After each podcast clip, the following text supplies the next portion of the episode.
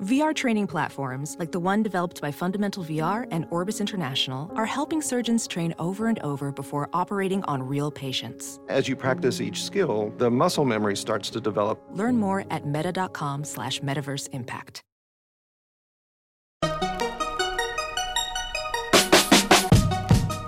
Welcome to the Tech Meme Ride Home for Thursday, April eighteenth, twenty nineteen. I'm Brian McCullough. Today, Samsung responds to the Galaxy Fold review unit issues.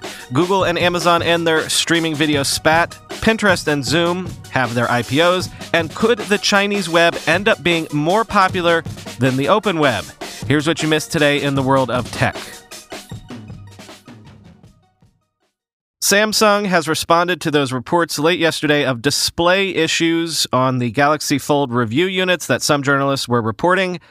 As M G. Siegler tweeted, "Don't say you're folding it wrong. Don't say you're folding it wrong. Don't."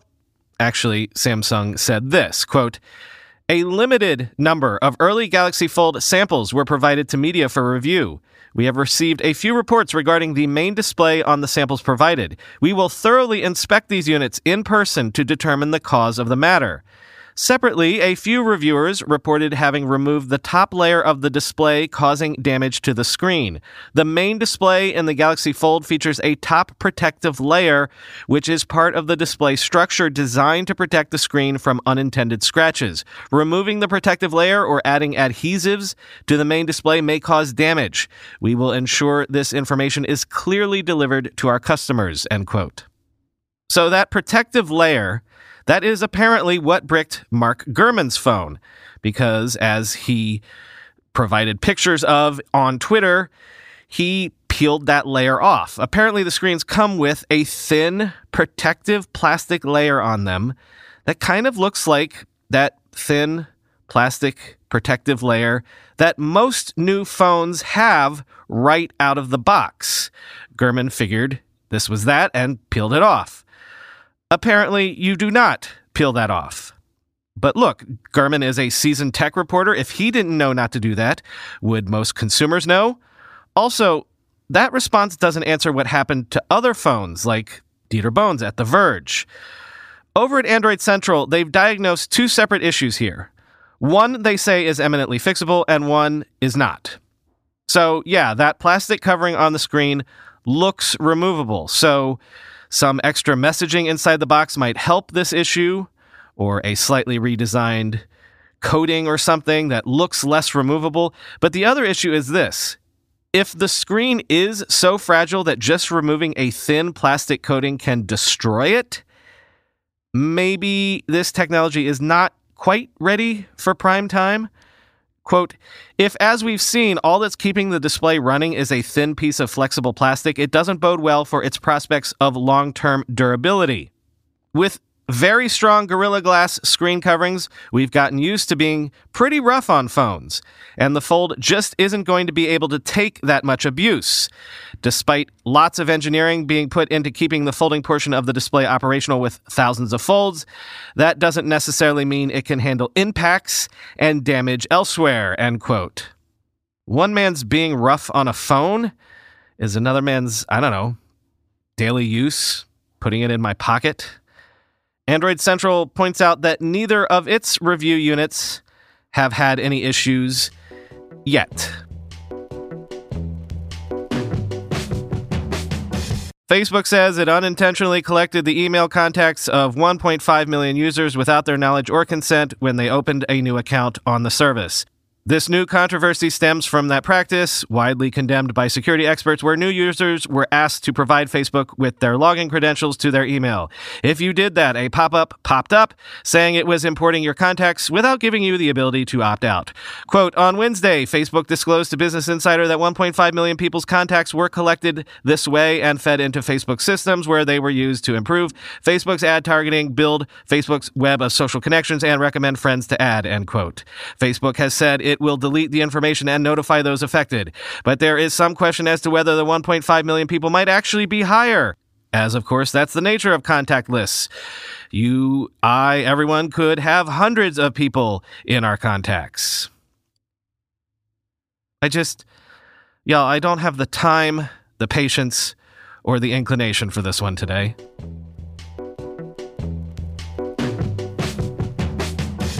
But I will purposely put this story right here so that you can connect the dots of what I'm trying to say in your own mind. C N B C is reporting that a team at Facebook Reality Labs has been working on a voice assistant since twenty eighteen and has contacted vendors in the smart speaker supply chain about ginning up some sort of Facebook home speaker. Quote, the tech company has been working on this new initiative since early twenty eighteen. The effort is coming out of the company's augmented reality and virtual reality group, a division that works on hardware, including the company's virtual reality Oculus headsets. A team based out of Redmond, Washington, has been spearheading the efforts to build the new A I assistant, according to two former Facebook employees who left the company in recent months. The effort is being led by Iris Snyder, director of A R V R at Facebook Assistant. That team has been contacting vendors in the smart speaker supply chain, according to two people familiar. It's unclear how exactly Facebook envisions people using the assistant, but it could potentially be used on the company's portal, video chat, smart speakers, the Oculus headsets, or other future products, end quote.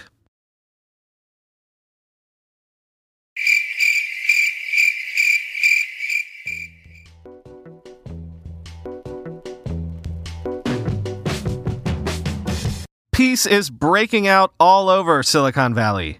Google and Amazon have officially ended their stupid streaming video spat. YouTube will finally be available on Fire T V, and Prime Video will work on Chromecast and Android T V. But note, YouTube is not coming to the Echo Show, and there's no YouTube app for Amazon's Fire tablets. But then that's not really necessary because you can already access YouTube via a web browser, of course. Engadget sums this whole spat up by saying, quote, this should mark the end of a long, contentious relationship between Amazon and Google. For a while, Amazon declined to sell Google's Chromecast devices, products that compete directly with Amazon's own Fire T V products. Amazon also didn't include support for Google Cast in the Prime Video app, which made it essentially impossible to get Prime Video on bigger screens if you used Google products. Google responded by pulling support for the YouTube apps on Fire T V as well as the Echo Show. Late last year, though, Amazon started selling Google's Chromecast devices, something that indicated relationships between the companies was improving, end quote. As a part of the efforts to appease, I mean comply, with the European Commission's recent rulings, Google will now display options for five alternative search apps and browsers when Android users in the E U open Google Play. Google wrote, quote, users can tap to install as many apps as they want. If an additional search app or browser is installed, the user will be shown an additional screen with instructions on how to set up the new app, for example placing app icons and widgets or setting defaults. Where a user downloads a search app from the screen, we'll also ask them whether they want to change Chrome's default search engine the next time they open Chrome, end quote. The Google apps will still be listed first on this new option screen, since Play will note that the Google apps are already installed on the device. A total of five options for both browser and search will be provided. The new choice interface is rolling out in the next few weeks and will apply both to new Android phones and existing phones in Europe.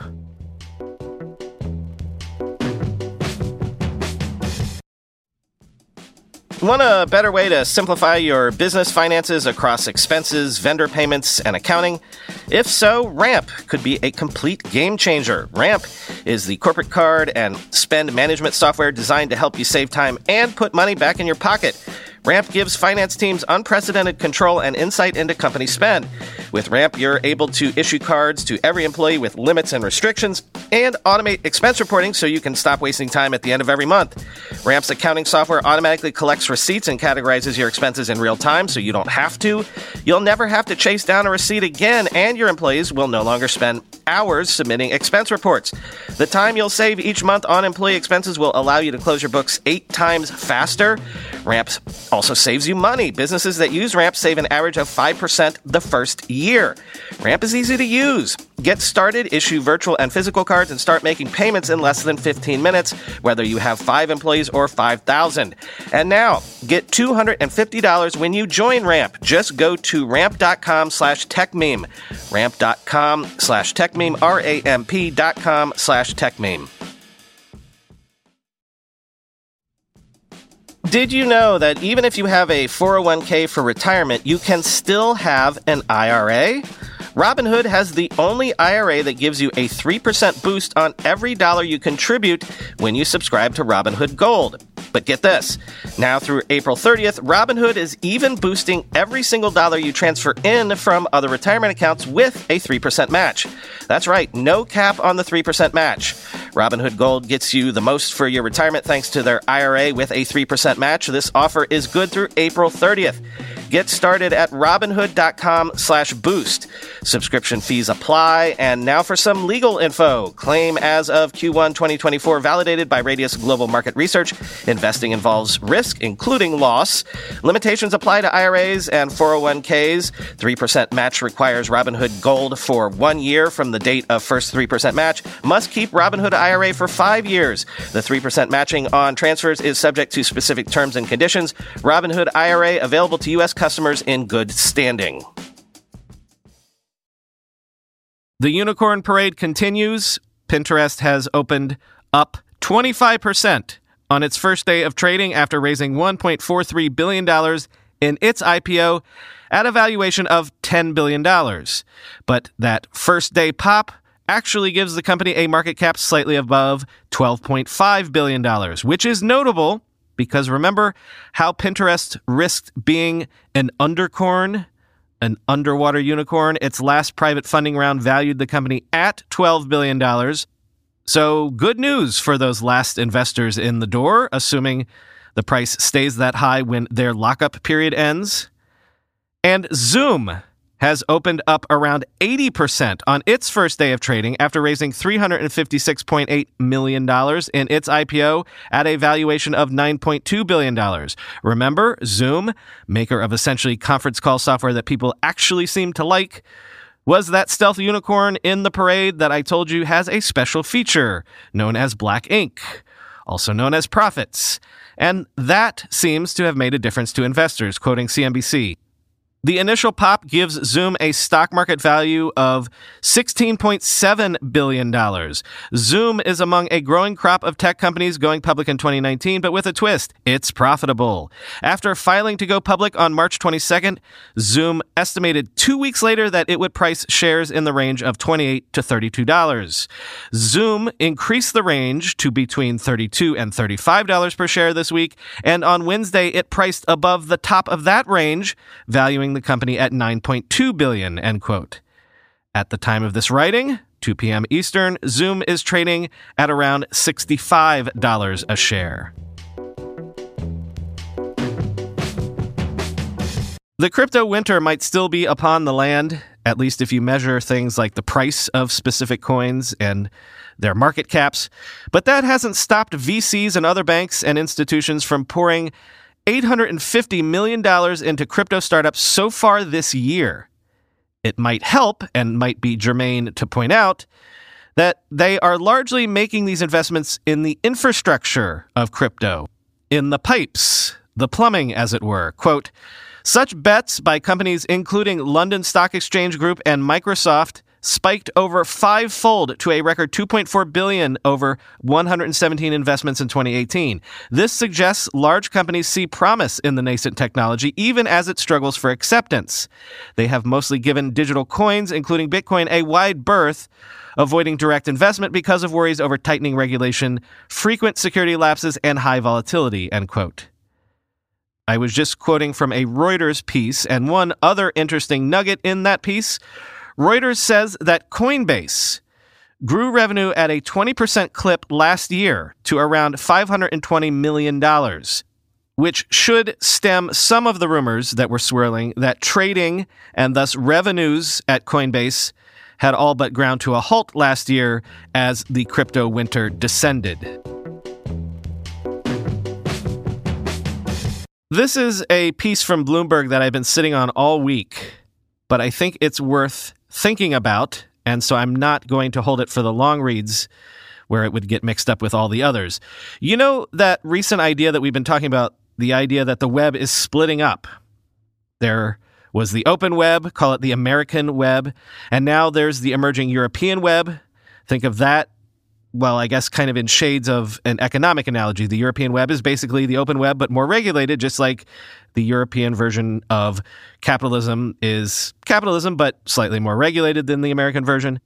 But the original alternative web for the better part of two decades now has been the Chinese web, the locked down web, the authoritarian web. And Bloomberg says it maybe is getting popular. Quote, a swath of the world is adopting China's vision for a tightly controlled internet over the unfettered American approach, a stunning ideological coup for Beijing that would have been unthinkable less than a decade ago. Vietnam and Thailand are among the Southeast Asian nations warming to a governance model that twins sweeping content curbs with uncompromising data controls because it helps preserve the regime in power. A growing number of the region's increasingly autocratic governments watched enviously the emergence of Chinese corporate titans, from Tencent Holdings to Alibaba Group, in spite of draconian online curbs, and now they want the same. The more freewheeling Silicon Valley model once seemed unquestionably the best approach, with stars from Google to Facebook to vouch for its superiority. Now a remolding of the internet into a tightly controlled and scrubbed sphere in China's image is taking place from Russia to India. Yet it's Southeast Asia that's the economic and geopolitical linchpin to Chinese ambitions, and where U S-Chinese tensions will come to a head. A region home to more than half a billion people whose internet economy is expected to triple to two hundred forty billion dollars by twenty twenty-five, end quote. The crux of the Chinese model is that information on citizens' data must be stored in country and be made readily and always available to government scrutiny. That's pretty appealing, frankly, I'm sure, on some level, to basically all governments. But going part and parcel with this is the rise of these so-called super apps that we've been talking about, where you can do all of your shopping and banking and ride-hailing and everything all in-app, in one place. These apps are more culturally and socially native to countries that have jumped straight into mobile without the intermediate digital steps that the West has gone through. Sort of an early long read, as I said, but one with a bunch to think about. Finally today, a bit of Science Thursday, or at least a bit of Indiana Jones Thursday. Did you hear about the newly discovered four thousand year old Egyptian tomb that has stunned archaeologists because of how well it was preserved?